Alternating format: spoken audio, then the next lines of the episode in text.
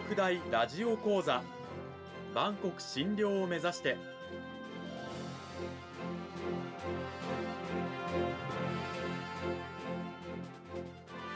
番組タイトルにある万国診療とは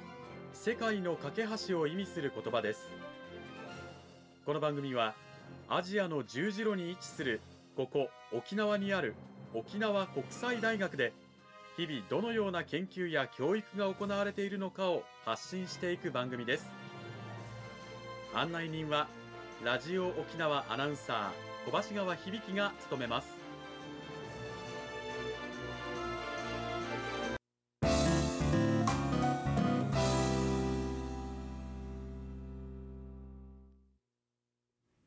沖国大ラジオ講座。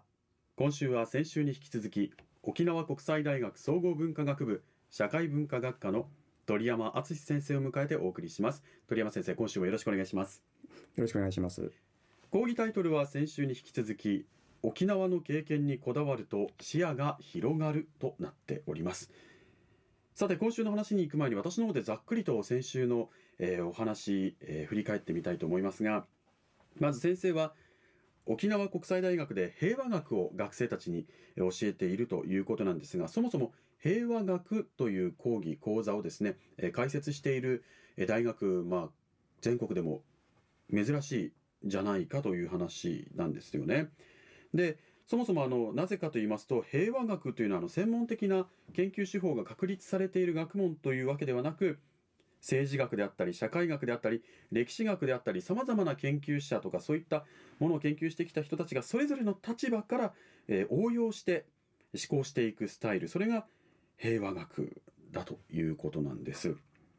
で鳥山先生が重視しているのが平和ならざる状態ということなんですよね。それを具体的な現場に、えー当てはめて考えていく。まあ、一番有名な有名なと言いますか一番明確なのは戦争なんですが戦争以外でも日常生活の中で学校生活の中で職場の中でさまざまな平和ならざる状態があるんだということです。そこからまた平和についての思考を深めていく。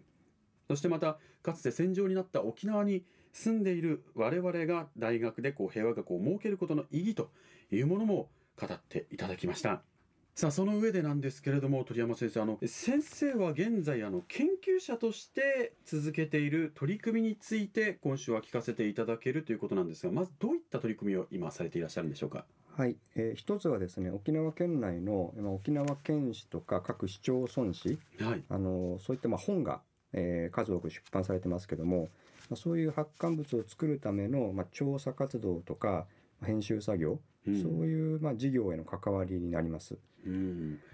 こういった市町村市とか県市とかっていうもののこの記録記述を残していく仕事なわけですよね。やっぱこう大変になったりする部分とかってもあるんですよね。あのまあ、大きく分けるとですね一つは、まあ、その時代に作られていたさまざまな記録ですよねいろんな情報書かれている、まあ、記録をしっかりまあ残していくということとそれからその当時をまあ経験した方たちにまあ聞き取り調査をすると、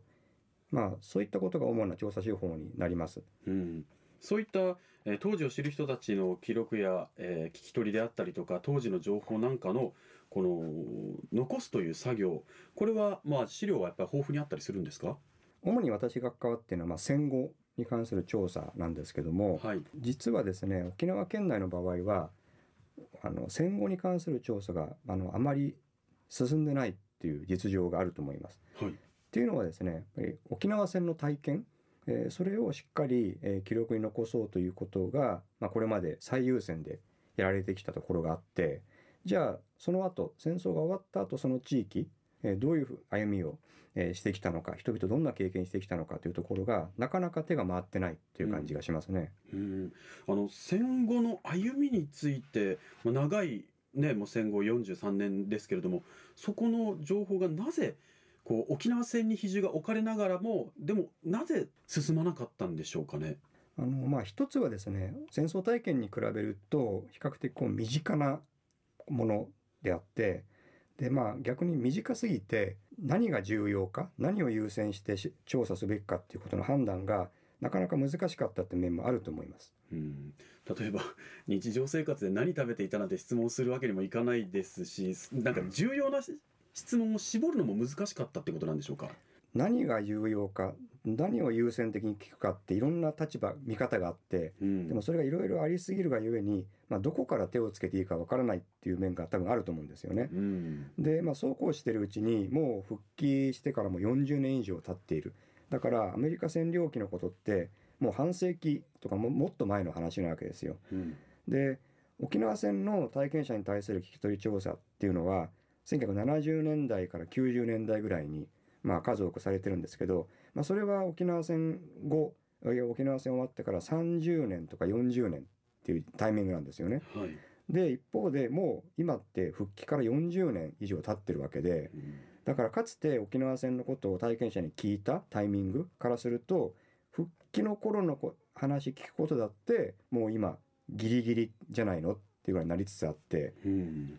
だからまあ本当に意識的にやらないとみんなが、えー経験してきたことなんだけども聞き取り記録としてうん残されたものってあまりないよねっていうことになりかねないってことですね。うんこの辺りはまた質問の難しさなんかもありますし今後こう早めていくっていうんですかねこの聞き取り調査資料を充実させていくのもまだまだやっぱり大変な作業なんでしょうね。そうですね、うんまあでもやれることからやらないとうんもうそのチャンスはどんどん失われていくという時期に来てますよね。そして先生のもう一つの活動なんですがあの家島のアハゴン商工さんが残した膨大な資料を調査活用していくための活動を行っているということなんですよね。あの私が補足しますとアハゴン商工さんあの1955年家島の射爆撃場の基地の拡張によって強制的に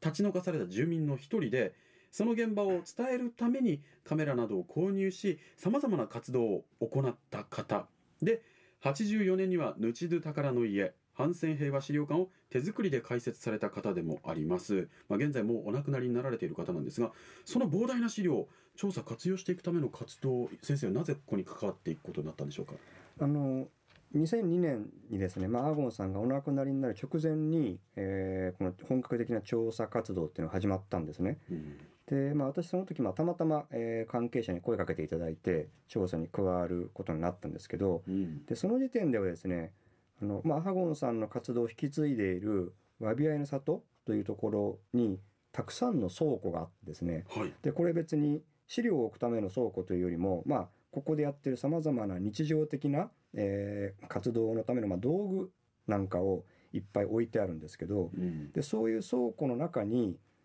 アハゴンさんが取っておいたいろんな記録が、まあ、段ボール箱にぎゅうぎゅうに詰められて、はい。まあ、あちこちに置かれてるみたいな状況があったんですね。で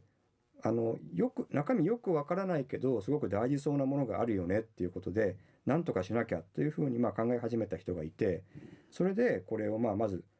一体何があるんだろうって記録をねちゃんと作りましょうっていうふうに調査が始まったというところです。綺麗にまずはあの整理しながら目録を作っていくみたいな感じでしょうか？まさにそうですね目録を作ってどの箱にどんなも記録が入ってるっていうことが分かるようにするってことですよね。うんただ膨大な量の資料っていうことなんですけどどれぐらいあったんですか、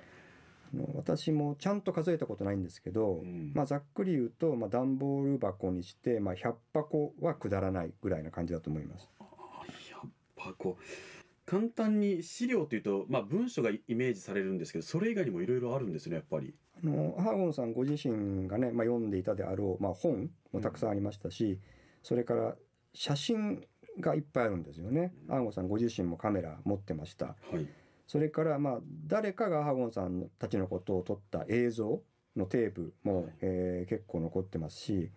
まあ、あとそうですねハーゴンさんがこの資料館に展示したようなものとかね、うん。まあ、当時の生活の中で使っていたまあ物品ですよね。これも相当ありますね。それだけ膨大な量となると、まあ、整理するだけで一苦労だと思うんですが中にはこう関係ないものとかもあったりするんじゃないですか？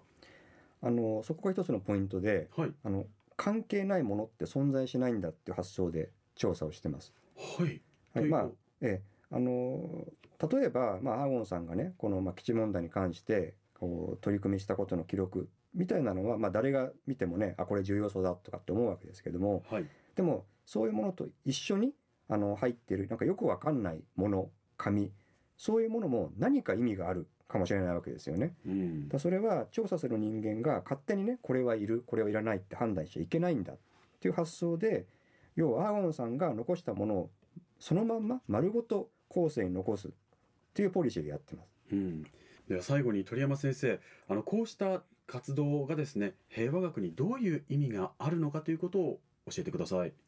アーゴンさんねあのアーゴンさんにか、まあ、あの絡めて言いますと、まあ、伊江島ってもともと沖縄戦でもすごく被害をね受けた島であり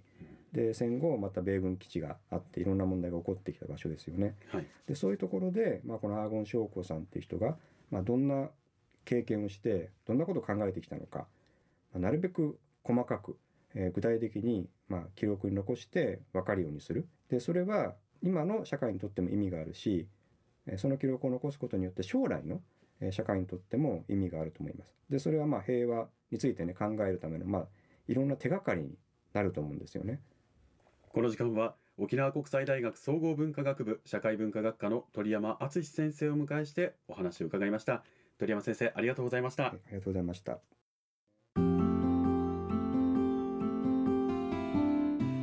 さて改めてあの鳥山先生の2週にわたってお話を伺いましたけれどもこうした講義をですね今大学に入ってないんだけど聞きたいなっていう方が聞く方法とかってあったりするんですか？沖縄国際大学の方ではですねえー特定の科目について学外の方にもまあ公開をしてまして、うんえーまあ、ただこれはあの手続きをですねしていただいた上で受講するという形になります。えそういった科目のま対象に含まれていればどなたでもあの申し込みすれば、えーま、受講できるようになってますね。はい、またあの平和について平和学について、ま、自分の足元を見つめ直すそういった機会にもなると思いますのでぜひ興味がある方はですね沖縄国際大学に足を運んでみてくださいまた学生さんでですねこれから学生になるという方で先生のお話もっと聞きたいなっていう方はぜひ先生の研究室のドアを叩いてみてください。2週にわたってこの時間沖縄国際大学総合文化学部社会文化学科の鳥山敦先生にお話を伺いました。鳥山先生2週間どうもありがとうございました。ありがとうございました。またこの番組はポッドキャストでもお聞きいただけます。ラジオ沖縄ホームページのリンクからご確認ください。配信はこの後7時頃になります